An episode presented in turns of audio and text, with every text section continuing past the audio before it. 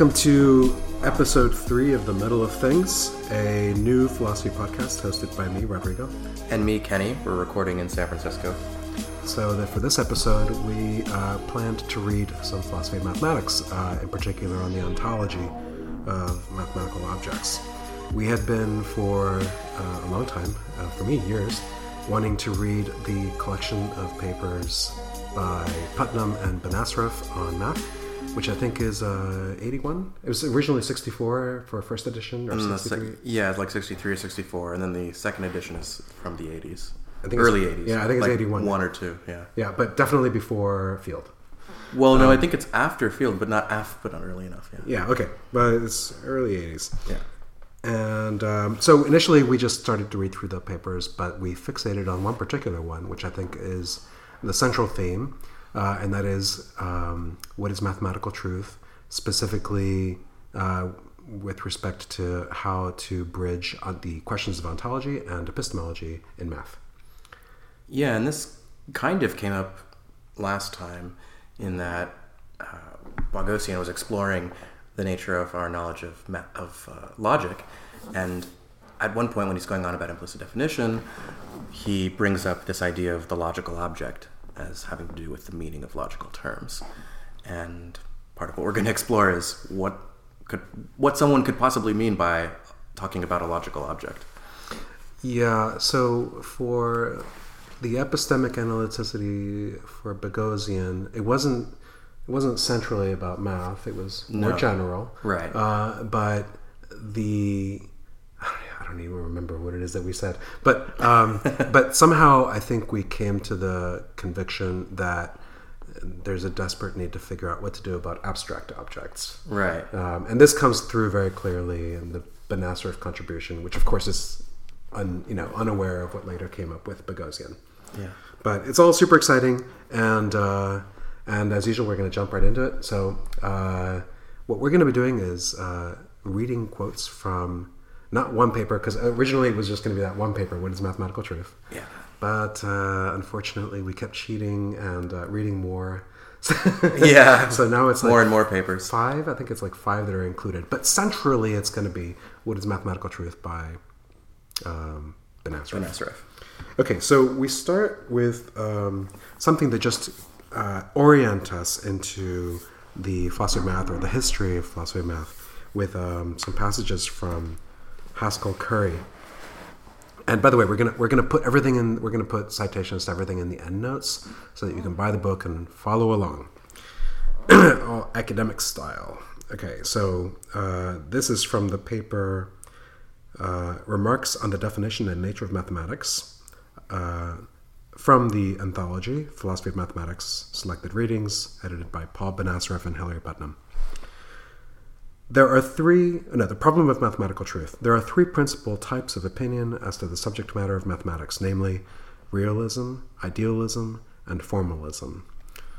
I like this actually, first of all, because it isn't the usual three, right? Right. Yeah. um, but we'll get to that. And so, in fact, it yeah it casts light on an understanding of the original three, of Uh-huh. the usual three. exactly. Yeah. According to realism, mathematical propositions express the most general properties of our physical environment. Although this is the primitive view of mathematics, yet, on account of the essential role played by infinity in mathematics, it is untenable today. All right, well, I thought this was interesting. Yeah. What it is really interesting. I think what's especially interesting is, you know, notice he, he didn't mention Platonism, right? Right, realism here is very much a naturalistic realism. Yeah. Uh, exactly. Yeah. It's features of the world, of the actual world. Right. and um, and it's untenable, I guess, because of Cantor. Yeah, because of Cantor and because well, clearly the world doesn't have the all of the infinities that Cantor was talking about in it. Right, right, right, right. Yeah. Um, do you find this the least bit attractive? This kind of realism? this kind of realism. Well, interestingly, this kind of realism well comes up in the papers. Yeah, it does. Why don't we just postpone? I, I'm glad that we start with this because I think we're gonna come full circle to it. Yeah. but it's a very uncommon position. I don't think it's actually held by anybody in the 20th century that I can think of. None of the um, major ones, anyway, in the papers that we read. right? No, not really. Yeah. it's a mm. later view. I mean, you. or much earlier, right? Yeah, I guess. I think so. I'm not positive. Anyway, it doesn't come up very often. In okay. fact, in fact, Putnam suggests as much late in one of the one of the papers we read. He says this is actually perhaps the oldest view of philosophy of math, oh yes, right. but it but it seems to have gotten no service in recent years, or something like that. yeah, we'll, we'll come back to that. Yeah. Um, okay, so going on. On the idealistic view, mathematics deals with the properties of mental objects of some sort. There are various varieties of this view according to the nature of these mental objects. The extremes are Platonism, which ascribes a reality to all the infinitistic constructions of classical mathematics, and intuitionism, which depends on an a priori intuition of temporal succession. All forms of idealism are subject to the same fundamental criticism. In the first place, they are vague, and in the second place, they depend on metaphysical assumptions from which mathematics, if it is to have the pre philosophical character above mentioned, must be free. All right. Now, um, So there's two, a couple of things that are interesting about this. One is just that Platonism is identified as a kind of idealism. Mm-hmm. Um, in fact, the term idealism in mathematics or in the philosophy of mathematics is un, is unusual. That's what I mean. right, usually we just say Intuitionism. intuitionism, formalism, and Platonism. and Platonism, right? Right, whereas- and there's all these varieties of intuitionism. Yeah, Uh, but Platonism is very often contrasted uh, with intuitionism. I think on the pretext that intuitionism has it that uh, you know numbers and other abstract objects are in the mind, whereas for Platonism it's outside the mind, external to the mind. right. But of course, for Plato, though it was external, it was very much still mental. It's still mental. yeah, yeah. so they have actually have that in common, Right. And and that's really critical. I love that Platonism is usually regarded, or at least I always regarded it, as a form of realism in math. Uh, Sorry, yeah, Yeah. like real. But that contrasts with how realism is described here, which is it's realistic, but not otherworldly realistic. Yeah. It's sort of tangibly realistic. The number five is something akin to the fingers on your hand that you count off. right. Yeah, and, and that's why you can't have infinities because hands are uh, finite. Right. or or at most you might think that the universe is countably infinite or something. Like Right. maybe, maybe, but like, Right. it doesn't seem like we would have any reason to think that it'd be beyond that. Right, right. And um, the other the other reason this is interesting, this identification of uh, Platonism and intuitionism, at least with respect to idealism, is that for all of my philosophical, uh, should I say career? No, I, I should I should not, right?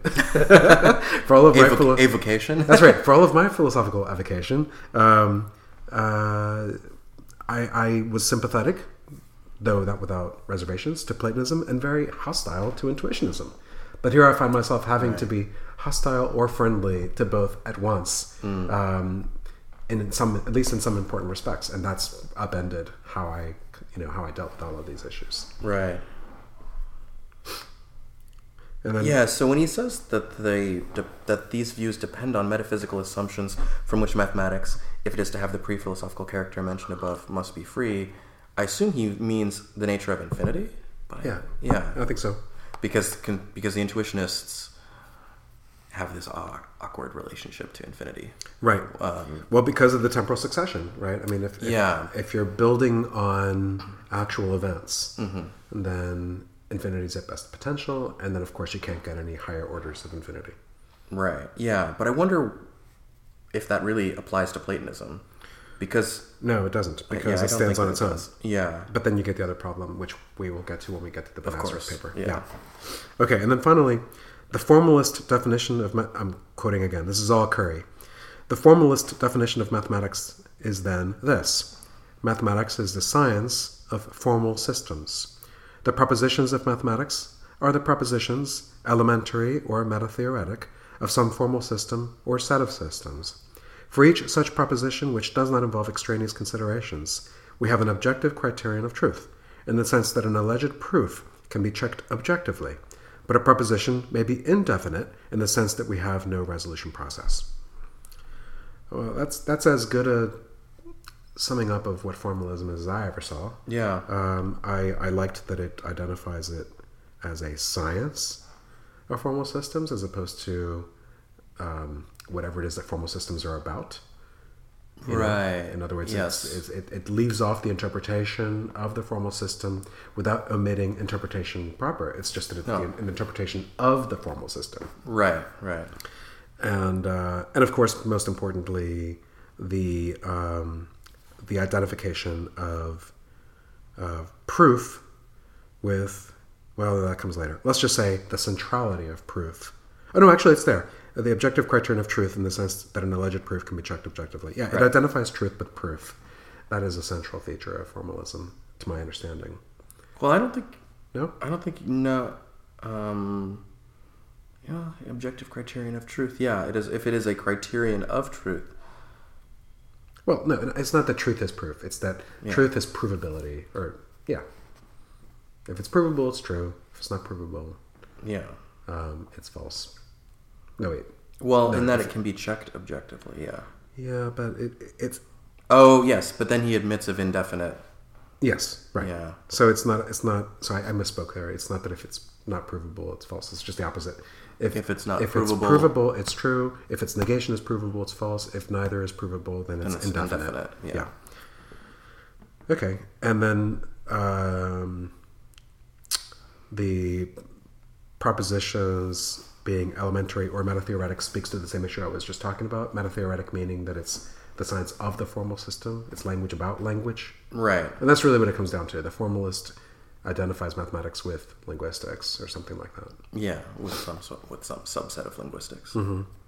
So that's Curry had other things to say, but mostly what we liked was just uh, his laying out of some of the initial available positions, um, and that's our departure, right? Yeah. Well, and in particular, the recasting of the traditional trichotomy in philosophy of math. Right, into a different one. Yeah, one that's more uh, attuned to the problems that we find most compelling. Right. Yeah. Okay, and that was. Oh, I didn't put down the date of that paper. Oh no, I did. It's eighty-three. Okay, and then uh, then we follow with. Uh, No, that's the that's the second edition of the book. oh, that's the book. Okay, never mind. Well, what Yeah, we, the papers from like probably the 40s or something, right? that makes sense. 30s or 40s. So I don't have dates for any of the papers. I only have dates for the book, the anthology, and then for the few independent papers that were not in the anthology. The very next paper being one of them. being one of them, right? And, Yeah. and it is "What is Mathematical Truth" by Hilary Putnam in his first collection of papers, "Mathematics, Matter, and Method," 1975, which actually brings to mind now that I've been misstating the name of the paper by Benacerraf that we're interested in. It's not "What is Mathematical Truth." It's just Mathematical Truth, yes. Okay. All right. Whatever. Yeah. Okay. So the quote from Hilary Putnam. Right. Do you want to read that one? I, yeah, sure I do. Yeah. So, the quote is A realist holds that 1. The sentences of that theory or discourse are true or false, and 2. That what makes them true or false is something external. That is to say, it is not, in general, our sense data, actual or potential, or the structure of our minds, or our language, etc. Notice that on this formulation, it is possible to be a realist with respect to mathematical discourse without committing oneself to the existence of quote unquote mathematical objects. The question of realism, as Kreisel long ago put it, is the question of the objectivity of mathematics and not the question of the existence of mathematical objects. Yeah. And what's interesting about that was interesting about that to me is that that seemed in keeping with the notion of realism that Curry himself articulates when he just talks about uh, realism as uh, in mathematics as uh, being about the most general properties of the physical environment. Oh, that's interesting. It's just the same physical objects. That's what you take to be. Wait, no. He's saying Putnam is saying here that what we want from um, what we want from a, a realistic theory, a yes a realistic theory of mathematics is Mm-hmm. to or in general. And oh, and actually, it should be said that this is from the Putnam's paper, but he is he is borrowing from Dummett, right? Anyway, so it's not, not that important, but uh, no. Okay, so what he wants from a realistic theory is objectivity, right, not exactly. not objects. Yes, objectivity, not objects, But or at least not not special objects or special. well, obviously that's I mean, what's going to be the issue. Yeah, right, Uh, right. But but again, uh, Any objects will do, as long as well, they aren't. you may not even they- need objects. That comes You may not even. well. Yeah, you may not even need objects. The main thing is that it's not. It's not us. It's not subjective. It's not subjective, right? And and what is subjective? Subjective is our sense data, structure of our minds, our language. In other words, some kind of intuitionism. Right. Yeah. Some kind of intuitionism, or or even some kind of formalism when it comes to language. Uh, yeah, I guess that's so because there are many languages Right. and we produce them. Yeah. Yeah. Okay. Right. And if you know, and if you think there's some sort of you know language of thought, that's still then us. Ah, yeah. Right. Good point. so I, I, I happen to, you know, love Hilary Putnam. yes. I, we both do actually. Yeah. Uh, he's your favorite. He's my favorite. Yeah. Yeah, he's not my favorite, but he's probably like second or third. He's- He's right up there. Yeah. Um, and but but I, I I have a deep problem with this idea uh, because um, well let's just say this the only way you could get objectivity without objects is if there are no objects uh, in your in the objectivity of the math that's kind of my Yeah. view and and, I, and maybe that is what Putnam is saying because he does then want to introduce the modal reading which doesn't involve objects so maybe I'm aligned with him after all. In fact, this happens all the time. right? I, I, I read Putnam and I think, ah, why is he saying that? That's that's dumb. And It's it's not dumb, but like it's it's a it's a digression. Yeah. It's it's a stretch. And then I come back a week later and I thought, no, actually, I thought Where's- that all where's it coming from? You You know, know, I, yeah, that was that's what I thought all along. Yeah. yeah, he's, probably right. Um, Yeah. I just love this guy. Okay, um, okay. So now we've laid out the problem. Actually, no, we haven't. No, Let's- we haven't gotten there yet. Let's lay out the problem a little bit. The problem. I mean, the okay, problem will take a bit longer to get to, but No, I don't mean the central problem. I just mean the problem for the episode superficially. Uh, actually, let me just give it a try. Um, in the previous episodes, our first two, uh, we we did what it's, it's we did something like a mix of exposition and um, and report. yeah, You know, we just we just kind of spoke about what we had read and what we think, which is fine as far as it goes. But of course, the heart of philosophy is dialectic, and we weren't really disagree. So um, we- we haven't easily found ways to disagree because we think so alike. But it turns out this is going to be one of those topics. Right. Uh, and in fact, I already begin to see a problem. Um, I want to say that the objectivity of uh, mathematics depends on resolving the question of what the objects are. Mm-hmm. And uh, maybe you're not so sure of that. I don't know. I'm somewhere in between. Um,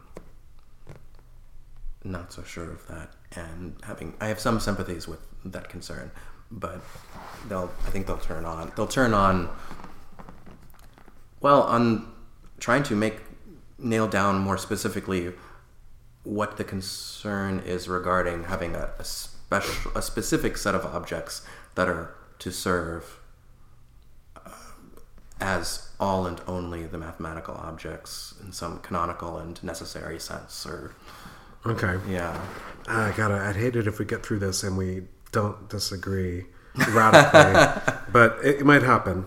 Okay, so we're, we're, we're hardly through the middle of the episode, but uh, Yeah. it's time for the introduction. Right. That comes in the middle of things. Yeah. Um, and so, what we have in mind is a series of questions that we'd like to try to come up with, to which we'd like to come up with answers. Uh, not necessarily uh, consensual answers, but like I'd like my answers, and Kenny will have his own. And and here are the questions: What are mathematical objects? What is the number one? What is the empty set? all right And so on. to say nothing of points and lines which i feel like gets short shortchanged Actually, I remember we just had I just had this conversation with Phil, a friend of ours, uh, and he I, I said to him that lines are not points and lines don't um, aren't grounded in numbers and sets, right? Because it's got they've got their own reality. Okay. At least in Euclidean and other geometries. Sure. And then he says that points are like uh, no no that lines are the real numbers you know and and spaces are um, uh, like you know real number tuples right? Right. And I was and, I, and then I said to him well that's unfair. I mean you've just you've switched from Euclidean to analytic geometry. It's a different thing. Well does that make sense? but i'm i'm you think it's the same thing? Yeah it is the same thing. Yeah this is this is why it's gonna be, this is this is what's gonna come up. I think this is at the heart of, the, of our difference. Yeah. Okay. Um, what is mathematical objectivity?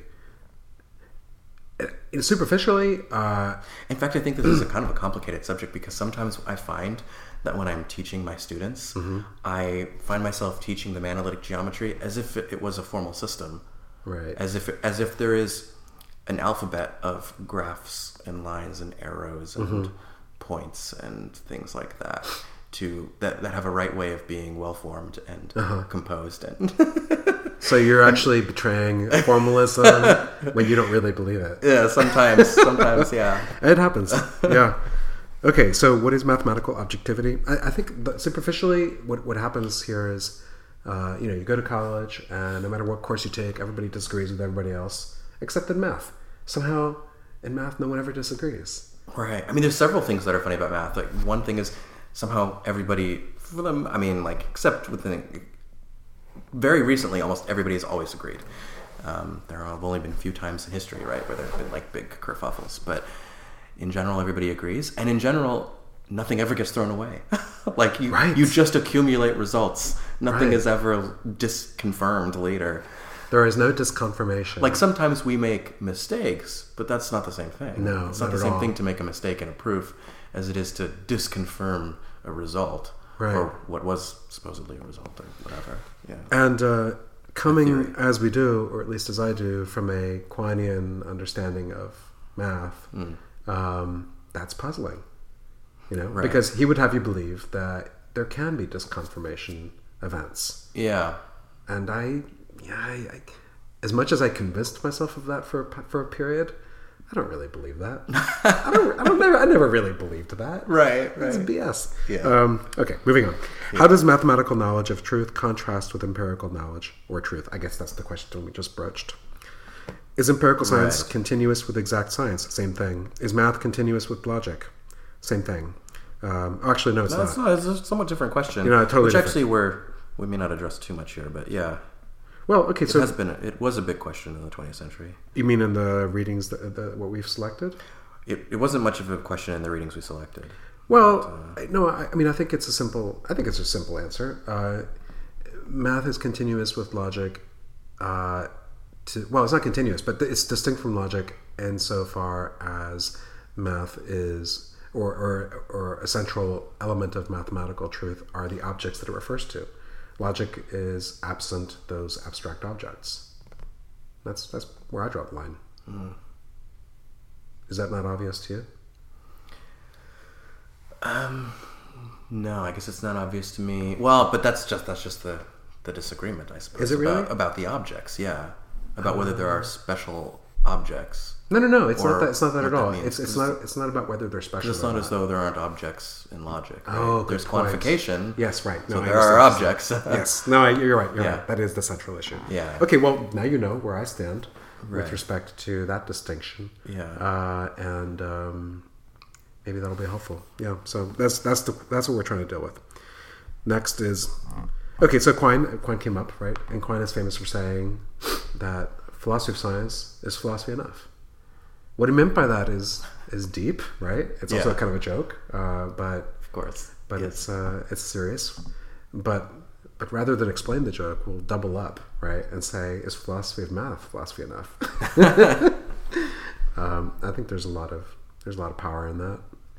There is a lot of power, especially once we see exactly what the dilemma is, because I think the the problem that Benacerraf poses is one which, which in some sense is just the perennial problem in in philosophy.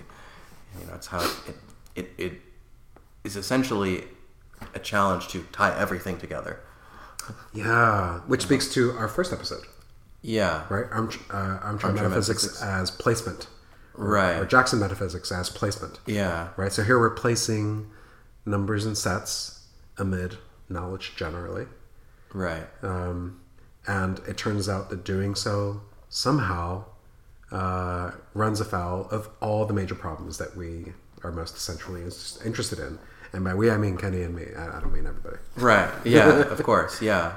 Yeah. I mean, you you you start to see the mind body problem in the philosophy of math. You start Yeah. to see all these problems. The problems. of reference, Right. problems of knowledge, problems of mind body, Yeah. uh, uh, science, Right. of um, what else? I mean, that's 80% of it right there. Yeah. Oh, right. let's leave it at that. Yeah. Um, so, um, one of our ambitions is to have a continuity from one episode to the next, or at least for every episode to have continuity from the sum total of previous episodes. And this one certainly meets that standard by being a, a an evolution from the question of how the so-called logical object of implicit definition plays a role in the establishment of um, of of what I, I don't even remember honestly. Plays a role in the establishment of our knowledge of logical truths. That's right, knowledge of logical truths. Right. And so we thought um, if logical truths can be known by way of implicit definition, something which we more or less convinced ourselves of to a degree at the end of the second episode, Yeah. and it involves a logical object, Yeah. then perhaps um, this can be carried over to questions of math. Right. So it's it's it's this is our attempt to, well, that's the segue that that we don't have. I don't think we have the expectation that whatever we come up with will connect so closely to. Although there's a footnote about implicit definition. Yes, actually, implicit definition does come up, so maybe that's the connection. Yeah. At any rate, we'll always have some kind of connection. Right. And speaking of the previous episode, um, are they episodes? Are they recordings or Conversations? conversations? session? I I can't decide. Episode sounds like a show, and I know Yeah. podcasts are supposed to be shows. We could call them dialogues, but that might be a bit too. Uh... conversations with uh, oh God, no! like some kind of Bill- what, what's his name? Um, What's that series? Conversations with History. The Berkeley yes, thing? right, right. The Yeah, the, right. the, uh, the Berkeley the Berkeley thing. thing. Ah, Yeah, God. I No, no, no. I don't want to do that. Okay. It's we're gonna call them. I think for now episodes because that's what all the episodes call them. I'm sorry, that's what all the uh, podcasts call Yeah. their. We, we, we could call them dialogues and then just have the title of every episode just be the name of the author of who we read. Or we could do go Friends style. We say the one with Benacerraf. yeah, yeah, right. no, maybe not. okay, and um, we're changing the format a bit. Uh, basically, reading from the texts and commenting as we go, interwoven, uh, and using that as a launching pad to our own dialectic. Right, so the main thing is just the text ser- serving as context for our conversation. Yeah. Okay, so moving on to What numbers uh, could not be. Yeah, What Numbers Could Not Be by Benacerraf. This is in that anthology. The anthology, edited by Putnam and Benacerraf, it contains two papers by each of them. Right. Um, we were very excited about both Benacerraf papers and the first of Putnam's papers. The second one was uh, Models of Reality, which goes a bit in a different direction we didn't want to cover. So, yeah. um, so here we go. What numbers could not be? So let's just um, actually let's introduce what the what this paper is like because it's, it's a lot of fun. Johnny and Ernie. Oh, right, yes. Yeah, Johnny and Ernie. So he tells this story about two two youngins, Johnny and Ernie. Two homeschooled kids. Right, homeschooled kids, right, who've been brought up by their by their logicist parents to uh, to have two different ideas about uh, what numbers are. Yeah. Yeah. Yeah. The, they, the parents teach them that numbers are whatever it is that they teach them. Really a variation, really set theory, right? Yes. Or sets, rather. Yeah, Uh, the numbers are sets. Johnny being presumably uh, John von Neumann's son, and Ernie being Zermelo's, uh, Ernst Zermelo. Ernst Zermelo's Yeah. uh, son, and uh, or maybe it's It's them them. it's them themselves. I don't know. Yeah, who they're they they are the sons of the logicists who are presumably Frege and Russell or something. Oh yes, you're right. Of. Yeah. yeah. Okay, so uh, Johnny is taught that um, that numbers are a progression of sets where zero is the empty set, one is the set containing zero, and two is the set containing one and zero, where zero is the empty set and one is the set containing just the empty set Right. and so on.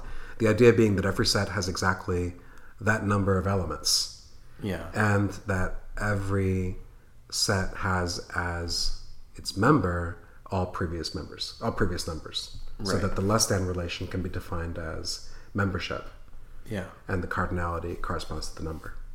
Right. And then for Zermelo, it's simpler. I like this one better. Um, you just you just uh, have is the set of be the succession relation. So Right. zero is the empty set. One is the set that contains zero. Two is the set that contains one. Three is the set that contains two. And the cardinality is always zero or one, Yeah. and that's it. And and the moral of the story. Well, there are a lot of morals. That's actually a very complex paper, but um, the the very first moral is that these are equivalent, uh, interchangeable, uh, but in contradiction to each other. Right. So let's start reading from there. Yeah, so he says if numbers are sets, then they must be particular sets, for each set is some particular set. But if the number 3 is really one set rather than another, it must be possible to give some cogent reason for thinking so, for the position that this is an unknowable truth is hardly tenable. Well, that's clear to me. Uh, Yeah, in other words, you have to give some reason why we should prefer one one set theoretic formulation of number theory over another. oh, I didn't take it that way. The, the way I took it is if if the number three is a set, Yeah. um, then it can't be either formulation, right? Because yeah. then it would follow that the number three has a cardinality of three, and it also has a cardinality of one. Right, And therefore, right. one equals three. Yeah. And that's not going to work. Right. So it's not so much that you have to have a reason for preferring; it's that it's got to be just one of them. Yeah. Presumably, of course, you're going to want a reason to prefer one or the other, but I think it's already damning that there are two equivalent descriptions. Yeah. Right. They, they can't be equivalent, otherwise you get a contradiction. You were Yeah. just saying. Yeah. Exactly.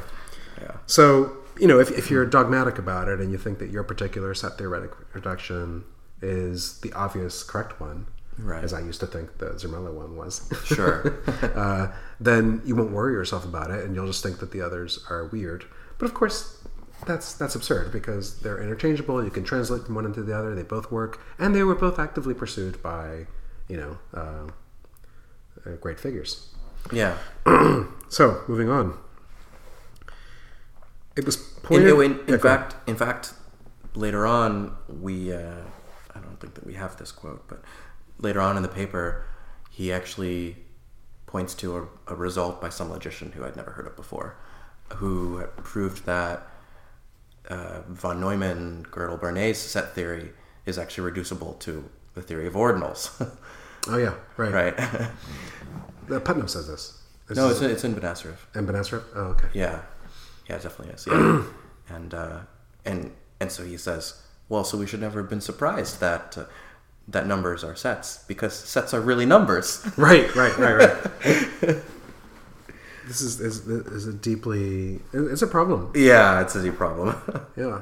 Uh, if we can just digress slightly, this comes up with the grounding issue. This is what I meant when I said that numbers are sets. Or no, sorry, numbers ground sets and sets ground numbers. yeah, I just meant that to the extent that these reductions are, are like grounding relations, then because you could have it either way, then you do have a kind of symmetry. But of course, grounding must be asymmetric.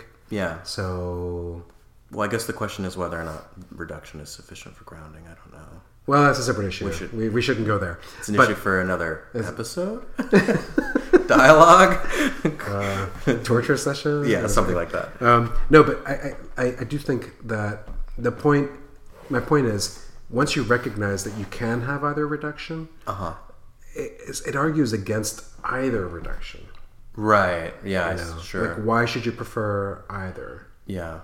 Maybe, maybe numbers are independent of sets, and that this whole business of trying to reduce the sets is ill motivated. Yeah, I think there's a subtle issue here um, that has to do with Quine and Putnam, and it's that it's that they wiggle out of this difficult question by insisting that our language has its meaning holistically, or at least in places they do. Right? Yeah. Um, and and if so, the question of having one reduction versus another is, in some sense, a question of speaking one way or speaking another way entirely, Yeah. and not They're just and- translations, and they're a- not ontologies. and they're not really yeah, and it's not really a question of competitive reductions, right, right? It's a pragmatic question. right. As But that's only true for Quine and Putnam. But for, for uh, Neumann and, and Zermelo, I don't think that was the case. right? No, yeah, exactly. yeah. Because they, because and maybe you can help me. Um, my understanding is that their understanding of sets, or rather, the understanding of sets that was common at the time, Mm-hmm. is is more intuitionistic for the lot of them.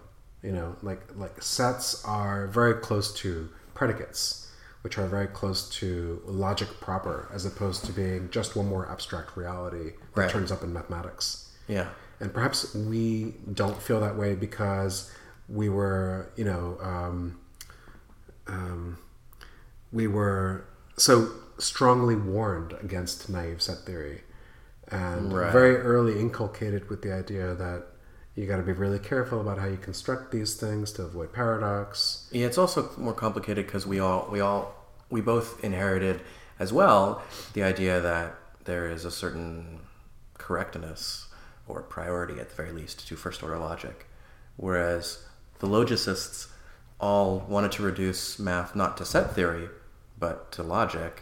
Second order. Yeah, but to second order, which yeah, so Which is very natural. Yeah. Yeah. But then it turns out there's problems. Okay, yeah, that makes a lot of sense. So when you give that up, or rather if you never had it, Yes. uh, sets look just like numbers. It's just one more abstract uh, reality. yeah. Um, anyway. Next. Um, Right. So the next the next thing from Benacerraf is quote, it was pointed out above that any system of objects, whether sets or not, that forms a recursive progression must be adequate. But this is odd, for any recursive set can be arranged in a recursive progression. So what really matter so what matters really is not any condition on the objects, that is, on the set, but rather a condition on the relation under which they form a progression. Therefore, numbers are not objects at all, because in giving the properties, that is necessary and sufficient, of numbers, you merely characterize an abstract structure, and the distinction lies in the fact that the so called elements of the structure have no properties other than those relating them to other elements of the same structure. okay, so here he does two things. Uh, he first answers his own question posed in the title of the paper what numbers Right. could not be. He says they can't be objects, Yeah. they can't be sets, they can't be anything. Right. right? Um, then he says, well, then what do you do about math? You do structuralism. This is where he introduces structuralism. Exactly. Yeah. And uh, you're sympathetic. I'm very sympathetic. Yeah. Exactly. I'm a little bit sympathetic, but not super sympathetic. um, we should talk. We should mention a little bit about what this recursive progression is. Um, what I find it, yeah, what's interesting and um, important is that there's well, there's a few questions that can be raised at different parts of the from this quote, but one of them is just that when he says what matters really is not any condition on the objects, but a condition on the relation under which they form a progression. There will be a question about what that relation is. Like, does it have or have to be a specific relation? Or, I mean, the, the point is that it doesn't have to be any relation in particular, other than one that can form a progression. But my point in bringing this up is just that it could be a very natural relation. meaning, I'm uh, meaning it could be spatio-temporal relations. oh, you mean literally of nature? Yes, right. yeah, I mean literally. God, nature. but this just sounds like that initial quote by Curry. I know. Yeah. Uh, so I mean, I think you might be close to some old school realism. Um, yeah. with, I mean- with an expansion. With an yeah expansion. so there's right so there's two questions here one is that it it sounds like so the dilemma really that i wanted to bring up is just that it sounds like it could be some sort of naturalism because the relations could be natural but there's always the question about the ontology of relations. I mean they might still be abstract things. So it's not really clear that you ever get around the issue of abstraction of abstract entities. Oh, I see what you're saying. So if you if you paper over the reality of the abstract objects and just you know squeeze the squeeze the wallpaper and then the bubble comes up over here with relations. Right. Those are abstract. Yeah, exactly. Like the structuralist might think that he's being a great naturalist, but is he really? This comes up in the scientific structuralism too. yeah. God, I hate Of course it does. Yeah, I know. Yeah. Okay. Most of my problems with, with the structuralism will mostly be problems with those people. Oh, but you're but you're happy with you don't like the scientific structuralism, but you are Right. happy with this. Yeah. So we'll have to talk a little bit about Why I think you it's have that different. divided sympathy and why it's different. Yeah. Yeah. Because I think my objection to mathematical structuralism is exactly the same problem I have with structuralism in philosophy of science. Okay. The so-called um, structural realism, both Yeah. ontic and epistemic. Epistemic, yeah. But mostly the ontic, obviously. yeah. Um, okay. Next is um, the last quote from the same paper. Any object can play the ro- oh, sorry. Any object can play the role of three. That is the number three. That is, any object can be the third element in some progression. What is peculiar to three is that it defines that role not by being a paradigm of any object which plays it, but by representing the relation that any third member of a progression bears to the rest of the progression. This is an elaboration of, of that structuralist idea. Right. Um, Yeah, and he actually begins the paper by quoting some other person who I think was a mathematician, um, who says something to the effect of that mathematicians don't generally care about any particular set of objects. What they care about is characterizing the structure of those things. Yeah. And you, you constantly hear when you uh, see when you read mathematical literature, peop, uh, mathematicians are constantly trying to characterize sets of things or spaces of things up to isomorphism or up to homeomorphism or up to some Oh, that's a good structural relation. They always say In fact, that. the entire point of a lot of theory building is just to see how some objects. In fact, I once heard a characterization of mathematics as beginning with a set of objects and uh, some structure on that objects and figuring out how to characterize um, what any set of objects must be like in order to have that structure. everything must go. Yeah, something like that. Yeah, I actually read that. It was the beginning of an intro to topology book. You know, he characterized. Right, let, me, let me give you the counter to that. So, Yeah. the problem I have with this is it isn't any object that can play the role of three. Only the number three can play that role. Okay? Because if there were any number of objects that could play the num- play the role of the number 3 Mm-hmm. well, we wouldn't want to say that they're identical to each other, would we? If it's a plurality of objects. And yet, they're all what we call the number three. So, Well, but I think you can. Uh, but I think you can understand this. I guess here's the, here, I'm I not, can- I I'm, not, I'm, not, I'm not. I understand where you're going. Okay. Yeah. Like, suppose you have two progressions, two omega sequences, right? Yeah. In nature. And you take the third one of one sequence. Yeah. And you take the third of the other sequence. They're Yeah. not identical to each other. I get that. right. But my point is that when you say, just just like I was just going to bring up functionalism, but yeah, that's oh, well, that's the. My point is just that there are already theories like this, um, which I theories which I think you're somewhat sympathetic to. you mean like functionalism in mind? right? Yeah. Uh, no, no, no, no, no. That's not going to work. Why not? I don't want to go there yet. Okay. Um, but bring it up later I if don't want. think it's much different. Yeah. oh, okay. I think it is. Uh, but okay, so the, the problem is that when I say the number three, right. Yes, it's, It's the a definite the, it's the, description. that bothers you. It doesn't bother me. I think it's well placed. I think it's correct to speak using a definite description Uh-huh. of the number three. I don't. I don't think it literally means uh, the number threes. You know, Sure. it's, it's not a plurality, and if it's not a plurality, we shouldn't speak of a plurality of the number three. Uh, that's all. That's just it's it's a. It looks like a grammatical quibble, Mm-hmm. but I think it cuts to the core of what is at stake here Yeah. and why we even I think it's at the core of what we mean by abstraction at all. So I don't. I guess I don't think it's a problem because I think that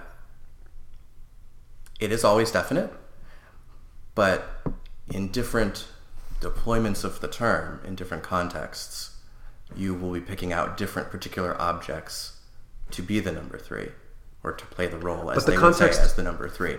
And any necessary statement you make will be true of that object in that context. Uh, but this, no, because there isn't going to be a context. It's not as though when you add two to three to get 5 there is the hand counting context or the money counting context. But- the only context of relevance here is numbers. Uh huh. And that's not enough to pick out anything that will play the role of the number three other than, you know, the succession relation and the fact that the sequence is grounded in zero and that sort of thing. which is common to all the omega sequences. Anyway, let's let's leave it there. But Yeah. do you understand what I'm saying? Yeah, I see what you're saying. Okay. So then we switch to back to Putnam. He has a paper in a different.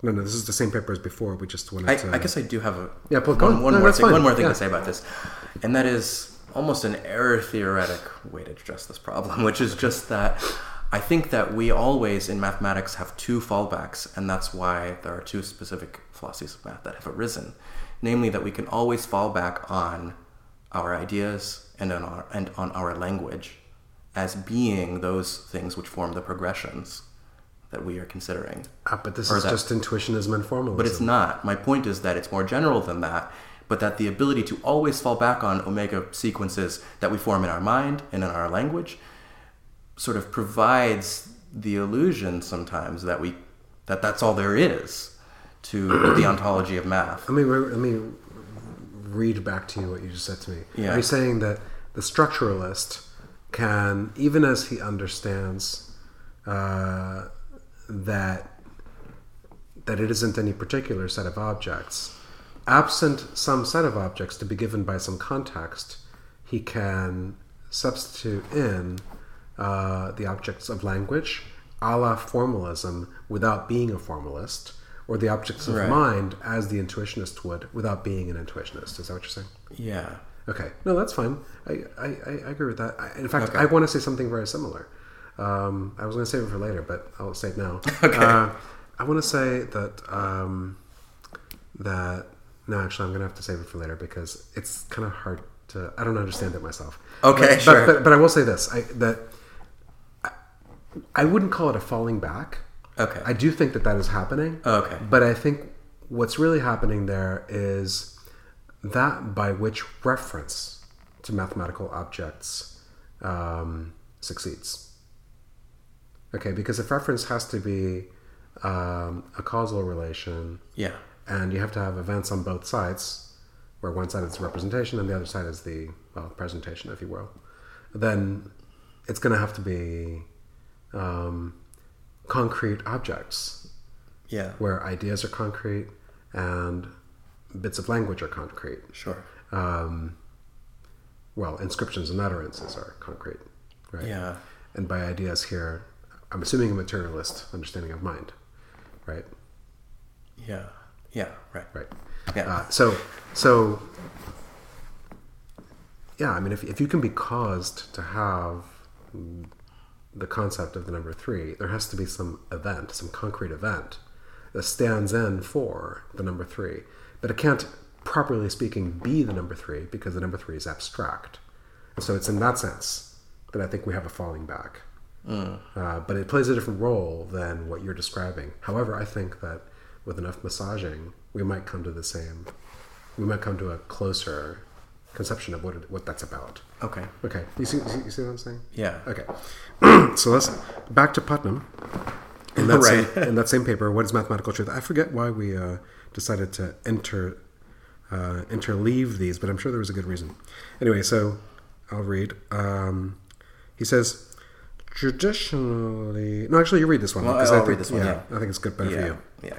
So traditionally, realism in the philosophy of mathematics has gone along with Platonism. Unless he's talking about realism, right? like Yes. Curry, right? Right, right. Realism in the philosophy of math- mathematics has gone along with Platonism, as we remarked at the outset, where the term Platonism connotes simultaneously an epistemological theory and an ontology.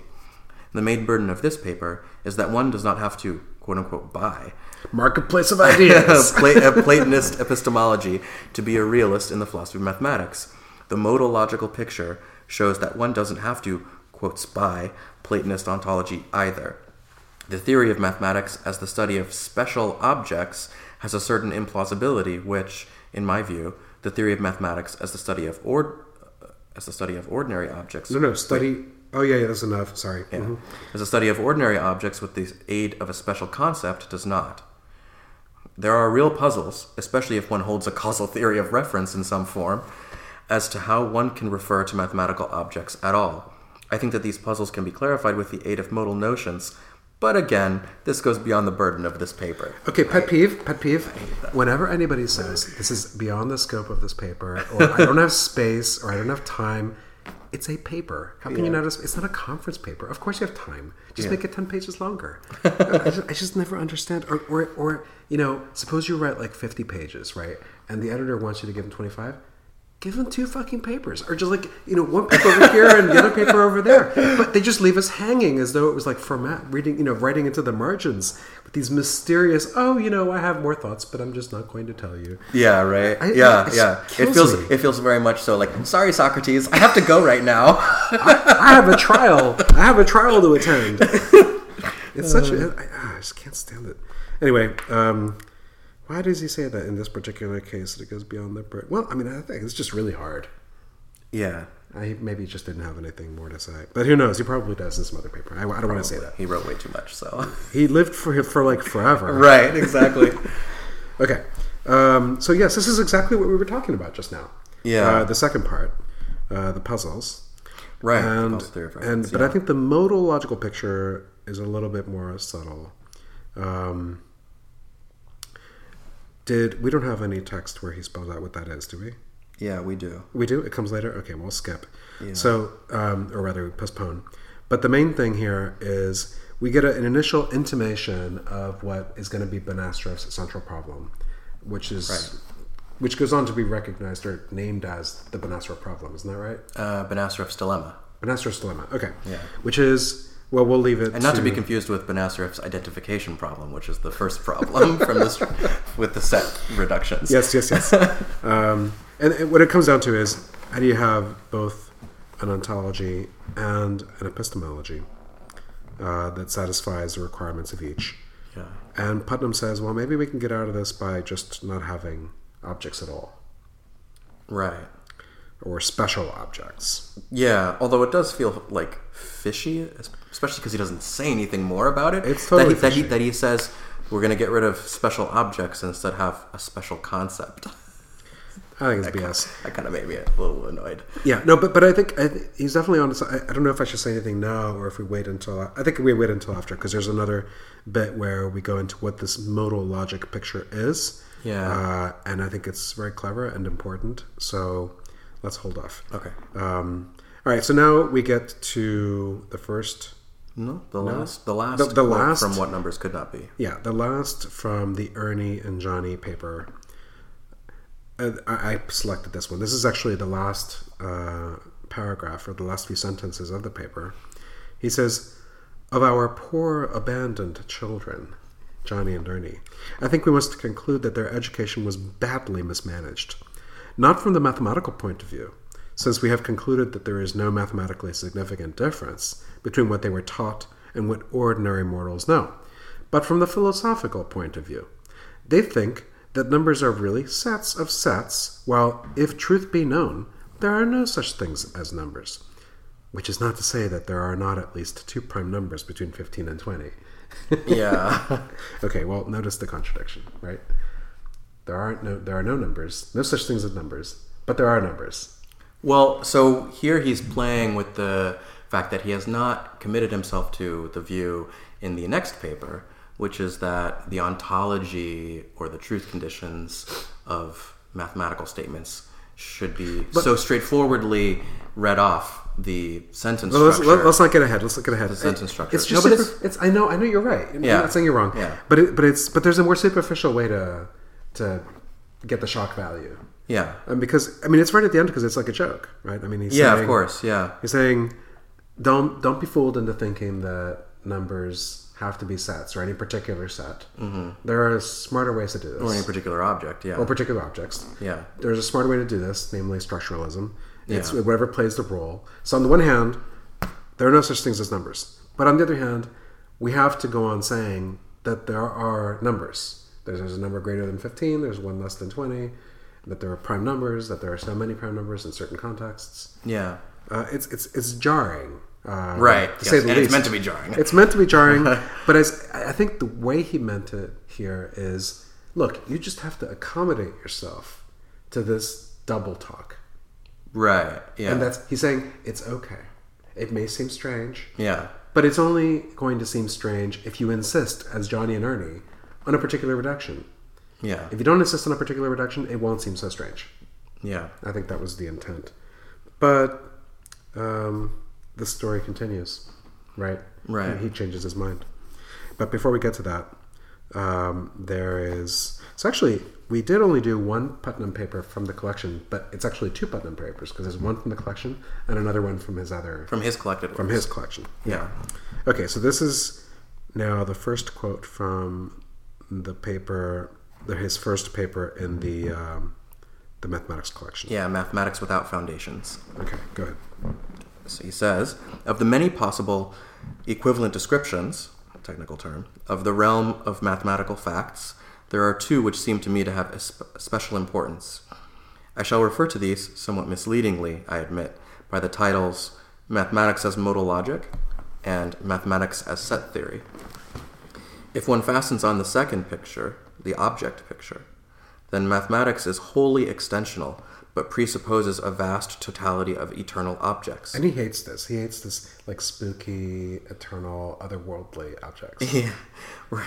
While if one fastens on the first picture, the modal picture, then mathematics has no special objects of its own, but simply tells us what follows from what. If, quote unquote, Platonism has appeared to be the issue in the philosophy of mathematics of recent years, I suggest that it is because we have been too much in the grip of the second picture. Yeah. Well, this is very similar to Benacerraf's suggestion of structuralism. Yeah, although the difference is that Benacerraf doesn't bring up anything to do with modality. He just says it can't be anything in particular. Well, he And does. it has to be something about structural, but it's right. But what um, is it that these structures have in common? Right. That's it, it's, it's what they have in common is what follows from what. And so, Ah, yes, right. Namely, what's the successor? What's next in the omega sequence? right. So for Benacerraf, what follows from what is given by the structure. Yeah. And for Putnam, it's not given by the structure because that would just be another object. Instead, it's just specified explicitly, which is the modal picture. Specified. Oh, I see. Right. In other words, To yeah. say what follows from what is to give the modality of mathematical truth. Right. Yeah, it's just okay. But he does talk about possibility. Yeah. Yeah. Oh, yeah, but he doesn't think that those are.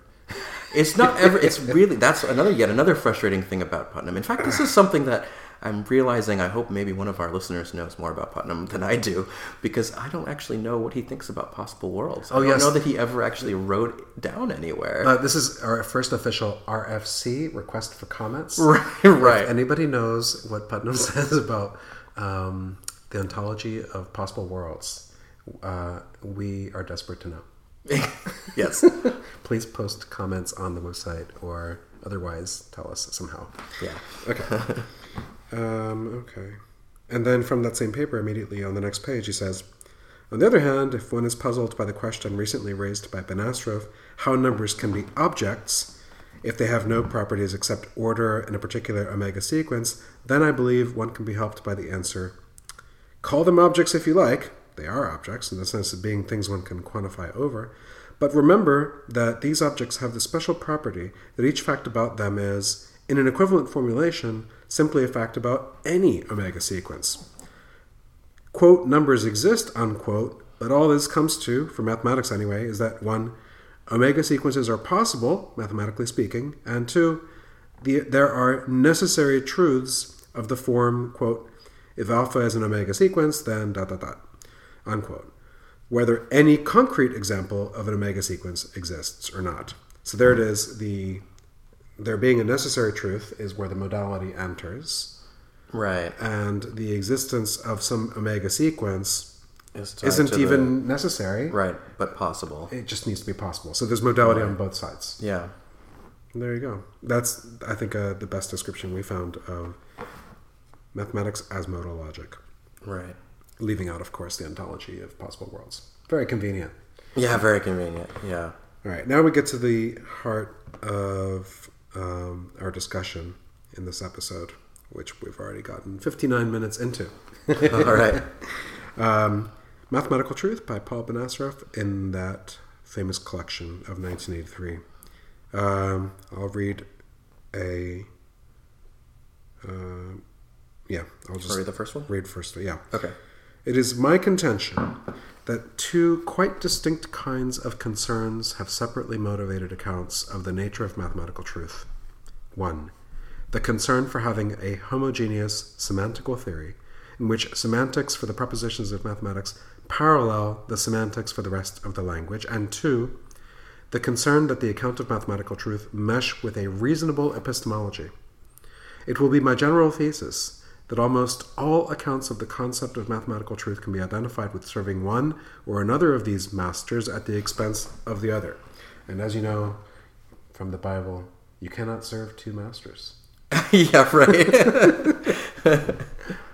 yeah, yeah. So that is the dilemma, um, and it really is the dilemma. Like, of It's not really a dilemma, though. It's not about which one you should serve. You need to serve both. Well, no, of course, yeah, I know. I people they call it a, a dilemma just because the vast majority of people come down on one side or the other. Mm-hmm. It's really more a dilemma in that nobody has been smart enough yet to figure out how to do both at once. Yeah. but it's not in such an. It's not such a. Uh, it's not a logically obvious, um, mutually exclusive set of conditions.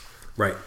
Let's elaborate um, a little on, on what this is about. In fact, the only time it becomes a dilemma is when you try to give the obvious answers or the obvious support for each condition. Um, the obvious, the obvious uh, strategy for satisfying the semantics being Platonism, and the obvious strategy for satisfying the epistemological criterion being something like formalism. Right. And I, actually, this is as good a time as any to come out uh, from my own view. It's like you've you've um, put your flag on structuralism, Right. and I'm going to say that I'm I, I like Platonism and formalism at the same time. Okay. okay. Okay. Good. So, in other words, um, my view is is um, more satisfying than yours, but it's internally inconsistent. so it satisfies me more by also unsatisfying me. Ah, yes. Yeah. Right. Yeah, that's not meant to mean very much. Um, but but let me just elaborate why I feel this way. So I want to be Platonist because um, I want to be forthright about there being unique objects for each of the various uh, abstract objects that we refer to in mathematics. I think there is a unique object which is the number three Okay. and so on. Um, but I and I also want to say that it is as Putnam uh, gives his as as per his conditions regarding a realistic philosophy of mathematics. I want to say that it's not about me. It's not about you. It's not about English language. It's not about thoughts. Right. It's about the number three. Yeah. Okay, so I want to say that, but at the same time, I acknowledge uh, the the difficulty of the otherworldliness, and and here I fall back on formalism. I want to say that there's a sense in which when we do math, we're just working with the squiggles and squaggles. We're really at the syntactic level uh, in the work. Yeah. So the task for me is to say, is to explain how it is that in the work, and by the work I mean that which at college no one disagrees with everyone else. Mm-hmm. Okay? The textbook, the problem set, Right. the proof evaluation. This work, I want to say, is very much an evaluation of linguistic forms. And yet, the semantics is operable, and it is there. Mm-hmm. You see what I'm saying? Yeah. I want to say we only work with the syntax, but we're working on things that have a semantics, and the semantics is real. Right. So that's my challenge, and and um, this isn't obvious yet, but I think our views are not that far apart. Sure. Okay, so let's go on. Uh, consider the following two sentences. This is basically the illustration that most explains what's going on. For those of you listening, especially friends and family, who don't know what the hell we're talking about and haven't understood a single word, Right. perk up. I think this might be the opportunity to understand something. uh, consider the following two sentences. One, there are at least three large cities older than New York. Sentence two, there are at least three perfect numbers greater than 17. Actually, before we continue, uh, what's a perfect number again? Perfect number. A, perfect number is a number that is equal to the sum of its proper parts or its aliquot parts. It's parts other than itself. Its parts div- being- it's divisors. It's divisors, right? Yeah. So you take you take all the divisors, such as for you know the number twelve, it would be two, three, four, six. Yeah. Does it in 12 Well, not twelve because we're doing a sum. Oh yeah, right? yeah, right. And So- one, yeah. And one? No, it can't. Yeah, it it is one. one, Okay, yes. so it's one, two, three, four, six. Yeah. All the divisors, and you add them up, and you get twelve. Or you would if Except it, you don't. yeah, well, you, you would if twelve were a perfect number, but it's right. imperfect, right? But six is perfect, six is perfect. Right, I mean, so- it even looks perfect. It's got that shape. right? Yeah. Yeah. So least- one one plus two plus three is six, and those are the the proper parts. Yeah. Right. It's by the way, this notion of a perfect number is ridiculous. Uh, no, nobody actually. No, you're confusing it with the ridiculous numbers. Oh, ridiculous numbers. Yeah, Well, I'm no. not very good at math. I don't. I, I don't know a lot of number theory, but, but but but perfect numbers are. You know, this this comes from a time when people thought the orbits of the planets were the platonic solids, and Right. uh, Yes. it- they, they were. It's it's it's borderline with numerology, except of course that it's a genuine concept in number theory. It's Yeah. well defined. I think it's in Euclid. Not sure. I wouldn't be I'm not surprised. 100% sure, but I'm pretty sure it is. Wouldn't be surprised, but I bet you it's also in the Hermeticist. oh yeah, right. Probably. Yeah. Anyway, um, so there are at least three perfect numbers greater than 17. Well, I wouldn't know how to prove that, but of course, all you have to do is find them. You know, Yeah. You just have the three examples. And there are at least three larger cities, no, three large cities older than New York. Well, there's, let's name them. So there's Beijing, Mexico City, and London. London. Yeah, sure. What? Assuming it is. I have no idea. Yeah. Um, okay. Uh, do they have the same logico grammatical form? More specifically, are they both of the form? Here's the third sentence, the logical form.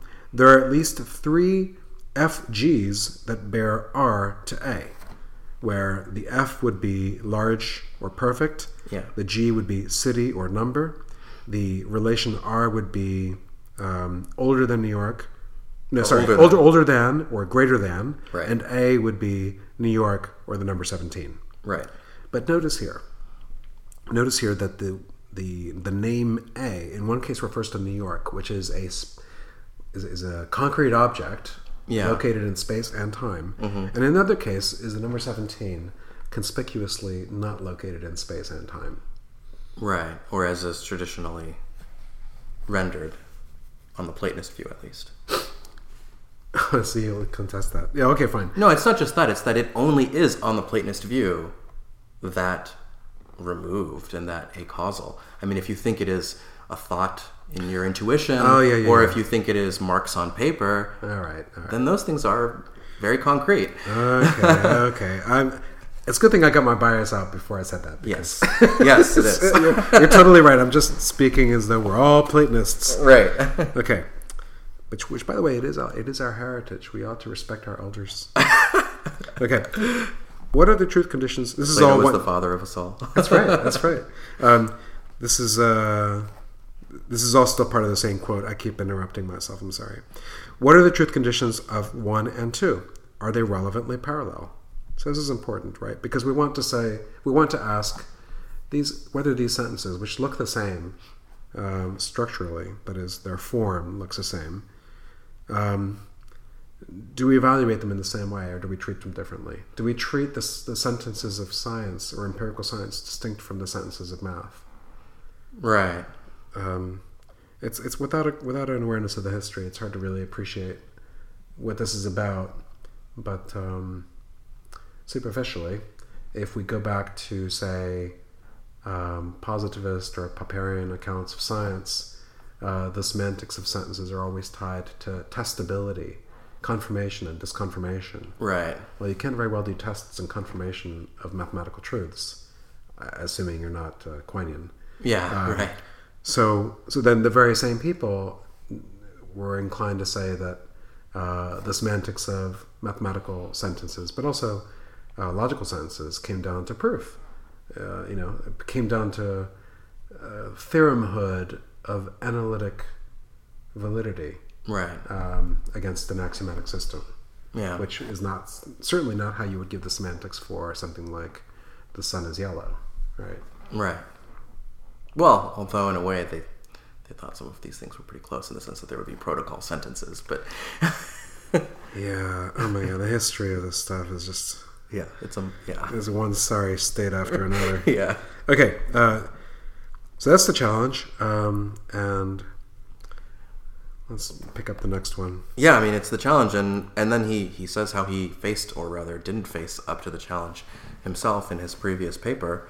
He says some, including one of my past and present selves, Uh, suggesting he hasn't changed his mind. Actually, Yeah, I missed that originally. Yeah. Present self. Yeah, Okay, so this is important, right? Because the paper doesn't actually offer an answer, which is actually part of what makes it so powerful. Right. Because everyone else in this collection has a more or less direction, yeah, right, toward some thesis. right, It's natural. I mean, that's what you should do. Yeah. But Benacerraf is saying, all you jokers are not even getting close. Yeah. And and I'm I'm, gonna not e- call you out. I'm not even going to pretend. Right. I'm just going to say I will not be satisfied Yeah, until both problems are solved at the same time with the same solution. yeah. And so here he is saying, I still don't get it. I Right. still don't know what to do. Yeah, so some, including one of my past and present selves, reluctant to face the consequences of combining what I shall dub such a standard semantical account with a Platonistic view of the nature of numbers, have shied away from supposing that numerals are names, and thus, by implication, that two is of the form three.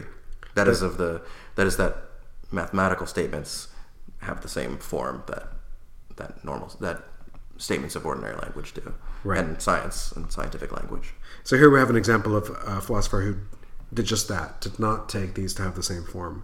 David Right. Um, uh, I'll just read. David Hilbert did not regard all quantified statements semantically on a par with one another. Um, on his and such other accounts, the truth conditions for arithmetic sentences are given as their formal derivability from specified sets of axioms. When coupled with the desire to attribute a truth value to each closed sentence of arithmetic, these views were torpedoed by the incompleteness theorems. They could be restored at least to, to internal consistency either by the liberalization of what counts as derivability or by abandoning the desire for completeness. I will call such views combinatorial views of the determinants of mathematical truth. Oh, so I, I do actually think I know what he's talking about when he refers to the liberalization of what counts as derivability. So there's this logic called omega logic, in which there's this rule of inference called an omega rule, which I think allows you to make inferences with like infinite sentences or something like that, maybe. No, I think that's way too clever. No, I, Yeah. I, I, I, I think it's I think it's just the idea of um, of half testing. So it doesn't have to be decidable. It just has to be. I forget what the terminology is for this, but basically, um, if something is a theorem. Um, no wait, how do I? Um, You're talking about semi-decidability? yes, that's right. Semi-decidability. Yeah. I think that's the liberalization, going from decidability to semi-decidability. Hmm.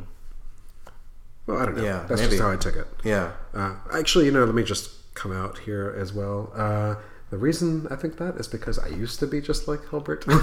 Sure. Yeah. when I was when I was young and irresponsible, I was young and irresponsible, Oh and I believed You I didn't believed, go there. I believed that truth was proof. I remember saying this. Yeah. Truth just is proof. Oh man. And somebody said to me, "Well, what about Snow is White?" I was like, "That's different." Uh, to be young. No, but I, I, I really believed that on some sense, in some sense, when it came to logic and math, um, right. there was no real conception of truth independent of derivability. Yeah. I still I still have that intuition, but I reject it on account of well, for the very reasons that Benacerraf so skillfully lays out, which is that there is great value, great great value in having a single semantics for your language. Right. Um, we'll say more about that um, very briefly. But let's finish up with uh, the combinatorials. The account should imply. Is that still about the combinatorial? No. No, this is something else. Okay. Yeah, but he was just saying that he calls these views combinatorial views. Right. The idea being, of course, that um, these proofs, right, are like all the different combinations of axioms and inference rules. Right. And yeah. truth exactly. just corresponds to some combination, sequenced combination of the application of inference rules to the axioms. Yeah. I think that's why. I mean, there were like three other views that he um, puts under the that he places under the umbrella of combinatorialism. Things like conventionalist views and um, Yeah, those but they all amount to the same. I mean, their differentiation there is really just uh, regarding what counts as an inference rule and what counts as proof. right. Uh, but they all stem from the formal system Yeah. uh, conception. In fact, they may all be formalists or some species of it. hmm Mm, I'm not really sure about that one. Um, at any rate, what's important is that they set the semantics of math and logic apart, Yeah. uh, being unmoored from observation, experience, experiment, testing, confirmation, disconfirmation, and instead tied to whatever it is that mathematicians and logicians do, which is clearly uh, not experiential. Right. Yeah. So then, when he says the account in the next quote, what is he talking about? Um. Probably just an account of mathematical truth. Yeah. Okay. Right. Yeah. So you want me to read it? So the account the account should imply truth conditions for mathematical propositions that are evidently conditions of their truth, and not simply say of their theoremhood in some formal system. This is not to deny that being a theorem of some system can be a truth condition for a given proposition or class of propositions. It is rather to require that any theory that proffers theoremhood as a condition of truth also explain the connection between truth and theoremhood. Yeah. This is um, this is important, right? So this basically follows up exactly what we were just talking about. Yeah. Um, if if truth really is just proof, um, it's it's almost like changing the subject. Yeah, right. You know- exactly. Yeah. Um, it's hard to get a, put a finger on exactly why that is. Right. Um, actually, the way I finally understood this is I imagined um, some number theoretic truth that is no, sorry, some number theoretic proposition, uh, a universal quantified proposition, something like a, like a, like the Goldbach conjecture, mm-hmm. and then I imagined. Conceivability, right? So Yeah, right. I have no idea, right? But I imagined that there turns out not to be a proof, but that it turns out to be true anyway. Mm-hmm. If truth is proof, it should not be easy to have this conception. But it was very easy for me to have this conception because all I did was imagine that there are no counterexamples, Right. Right. right? I mean, you can check up to the millionth case or the 10 millionth case or with the computer go as far as you like, but to a finite bound, looking for counterexamples. And then you have the perhaps unjustified intuition Yeah, that if there were counterexamples, they would come up soon. Yeah. And then you conclude from this, well, it's true. A quasi empirical method, right? Except that um, you don't really rely on not having found a counterexample to understand the distinction between it being true and not. You just say it would be true if, on searching for counterexamples, you found none in the limit, Yeah. right? But that's not a proof Right. because you can never complete it. Yeah. So that alone, I think that that is what settled for me that truth and theoremhood were not the same thing.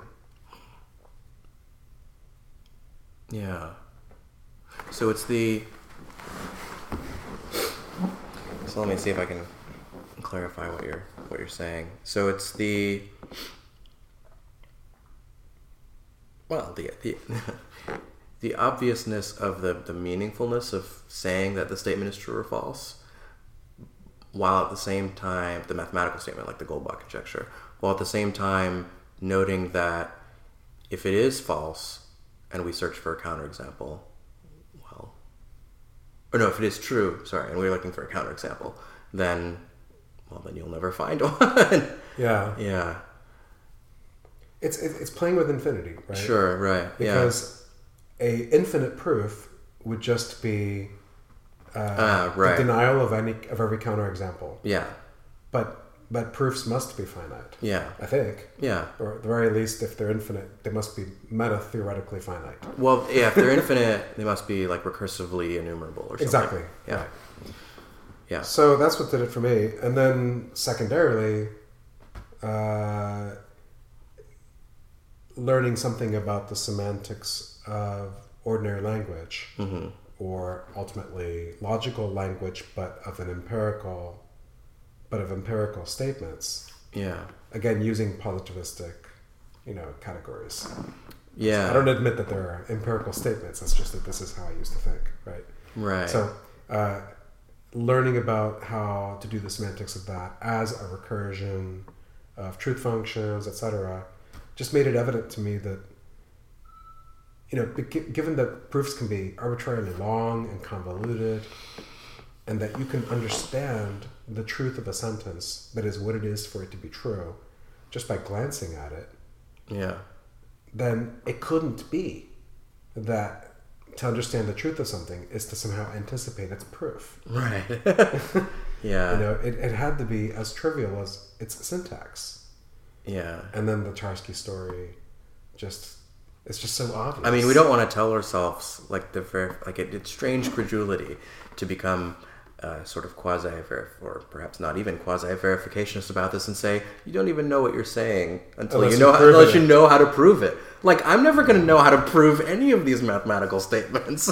you know, like but, Well, it, it, gets, you it gets better. It gets better. How can you ask of a mathematician to prove a statement if he doesn't know what it means? Right. what is it you want me to prove? Yeah. Wow. Yeah. yeah. You have to understand the truth conditions of the sentence in advance. Yeah. I mean, unless you take a purely syntactic Right. attitude, but that's just not credible, right? I mean, Right. I mean, I don't want to rely on intuitions, but No, no, no. It's not just that it's not credible. It's it's um well, it is that it's not credible, but it's not about intuition. It's just about what we believe about the nature of truth. And about actually, you know what it is? It's about the interrelatedness of truth and meaning. Yeah. Once you come to appreciate that for something to be meaningful is for there to be truth conditions, Right. Then- oh, yeah, that's true. then That was a big shift in yeah, philosophy. Yeah. right, which I didn't get until after I had, you know, Hilbert sensibilities. Sure. But once you get that identity, or not identity, but uh, let's just say strong link, right? Right. It becomes clear that to know the meaning of a mathematical sentence means to know its truth conditions. But then its truth conditions can be no aid to proving it, Yeah. or at least not a you know mechanical aid. Right. You still have to get super clever, and there may not even be a proof. Right. yeah, exactly. Yeah. Yeah. Right. So this is one of those sections where the author we didn't quote this part, but this is one of those sections where the author says, "I don't have space and time to talk about this any further." Um, but he did at least do us the favor of telling us who does take the time to talk about it further, Right. and that turns out to be Hartry Field, and uh, another paper not in the collection. This one is called Tarski's Theory of Truth uh, from the Journal of Philosophy, 1972, and. Um, I picked this one. Uh, just briefly, what, what he's arguing here is that there's two ways to understand Tarski's uh, theory of truth. Without going into the theory, in case you happen not to know, by the way, that earlier interlude that was intelligible to everybody, it's over. yeah. Right. now we're back to unintelligible. Um, so there's two ways to understand Tarski's theory of truth. One is that you get the you get an analysis of reference or denoting, perhaps. Um, is that it? Oh well, of of of, of Of truth. No, no, no, no. The idea is that either truth or reference comes first. That's the the idea. But the way he spells it out is that there's truth, and then there's other semantical notions. Right. Such as reference, satisfaction. Satisfaction is the other one I was looking Yeah, for. those are the main ones. Yeah, Yeah, yeah, of course. Yeah. So, if you have the idea is that if, if you one reading is if you have truth, um, then by knowing which are the true sentences and having a Tarski style uh, recursive uh, um, the theory of more complex sentences, then you can derive uh, um, an analysis of satisfaction and of reference. Yeah. The other way to read it is you have reference and satisfaction already, and then you get truth. The first one is attractive because we have truth, presumably just by asserting and assenting, right? And then you can recover from that reference and satisfaction, Yeah. which is not purely syntactic. The attraction of the other is that it just naturally builds up. And Field here is just complaining uh, about the former and arguing for the latter. And I think this helps That is his- point. That is, he's complaining about views that want to derive things like reference and satisfaction from truth. Um, yeah, and arguing that has to be the other way around. Yeah. So I, I, I chose a quote that sums up the sentiment here. Um, he says, "The view that we should stop, the view that we should just stop using semantic terms here and in the rest of the paper. I mean terms in the theory of reference such as true and denotes and applies to." Draws its plausibility from the apparent difficulty of explicating these terms non-semantically. People utter the sounds. Electrons have rest mass, but photons don't. Or uh, snow is white and grass is green. he writes it in German, but I refuse to read the German. Okay. Um, and we apply the word true to their utterances. We don't want to say that it is a primitive and inexplicable fact about these utterances that they are true, a fact that cannot be explicated in non semantic terms. This is as unattractive to a physicalist as supposing that it is a primitive and inexplicable fact about an organism at a certain time that it is in pain. But how could we ever explicate in non semantic terms the alleged fact that these utterances are true? Part of the explication of the truth of snow is white and grass is green, presumably, would be that snow is white and grass is green. Yeah. Here the effect is lost because he switched from German to English, but whatever. Right. Yeah. Um, but this would only be part of the explanation, for still missing is the connection between. well, in fact, it's important though, right? Just know. because. Okay. Yeah. Because of the fact that Tarski is talking about truth in some. We'll get to that. We'll, Yeah. we'll, we'll get, you're right. I mean, you're Yeah. right. I just, I just, don't, I don't know I how to pronounce the German. Okay. And I didn't want to do it in French or Spanish or anything else. It just doesn't matter. Okay. But this would only be part of the explanation. For still missing is the connection between snow being white and grass being green. On the other hand, and the germ. Oh no, I skipped a sentence. Sorry, going back. Um, part of the explication of the truth of snow is white and grass is green, presumably, would be that snow is white and grass is green. Right. But this would only be part of the explanation. For still missing is the connection between snow being white and grass being green on the one hand, and the German utterance being true on the other hand. It is this connection that seems so difficult to explicate in a way that would satisfy a physicalist, that is, in a way that does not involve the use of semantic terms. If, in face of these difficulties, we were ever to conclude that it was impossible to explicate the notions of truth and denotation in non semantic terms, we would have either to give up these semantic terms or else to reject physicalism. Yeah. Okay, well, this isn't exactly what I had in mind, but um, let's let's work with this. So first of all, there's your observation that um, it's not the homophonic translation, right? It's going from one language to the next because it's Yeah. truth in L, right? Yeah. that's being defined. But um, hmm, I'm feeling flat-footed here. Can you? Uh, Well, be, I mean, I think the issue is whether or not uh, Tarski's theory can serve to be a theory of truth in general or not, right? I mean, I don't. I don't remember exactly what of said in the footnote, but I think there was some some detail having to do with translations, and I don't. Yeah, I think we're gonna have to skip it. I think we missed it. But the best I can recover is that um, if we want this, if we want the logical form of the mathematical and non-mathematical sentence to be the same, Yeah, then it's gonna have to have something to do with reference being uh, central yeah, to the semantic understanding. Mm-hmm. Because if you limit it, like if you begin with truth, yeah, you have no difficulty treating both sentences as true. It gets difficult when you want to say that there's reference to numbers. right, But if to, have, to adopt a more natural or straightforward understanding of the Tarski theory, right, you want to take reference as primitive in service perhaps of building to it oh. from a causal theory of reference. Actually, I think the issue here is something like maybe even more dramatic, because what he's what Benacerraf is trying to say is that if you have the, those two sentences he brings up at the beginning, the sentence about New York, the lo- three three three cities larger than New York, and the sentence about perfect numbers, if you want them to be not just um, not just to give truth conditions for them, but to give truth conditions for them as if they were, and well, we know they are part of the same language, namely English, then it has to be one single theory of truth for the language of English. Oh yes, this was definitely part of it. right? But I mean, yeah. So you, so you have to be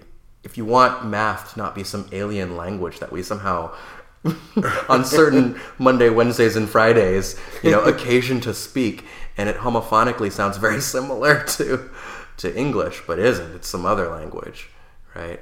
Then you need to be able to give the very same theory of truth Right. that you're giving. And Tarski has given us in general what seems to be the best theory of truth for any language um, even if it's only for that language or something.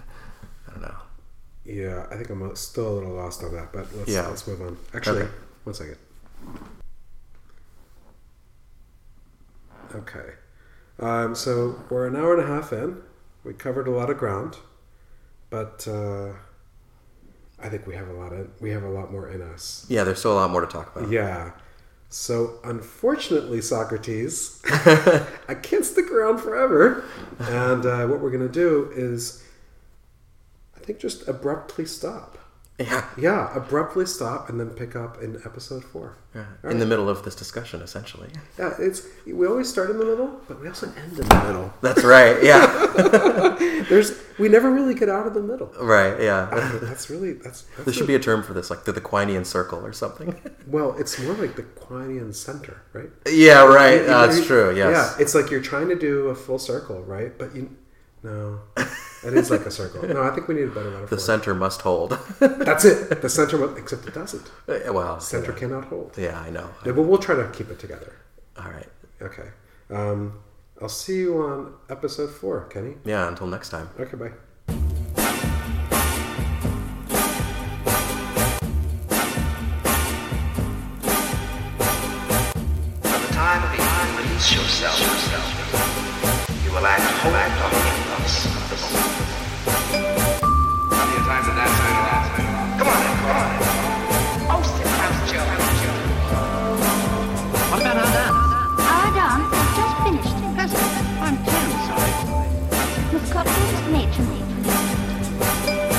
What was she like to dance with? Oh, just the same as any other woman. What was she laughing at? Ladies and gentlemen, take your partners for the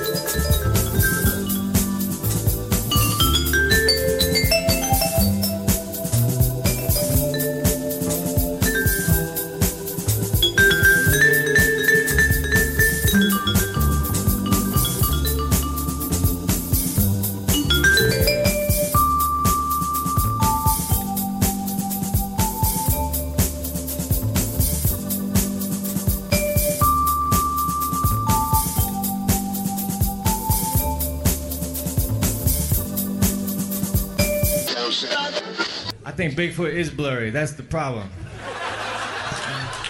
It's not the photographer's fault. Bigfoot is blurry, and that's extra scary to me.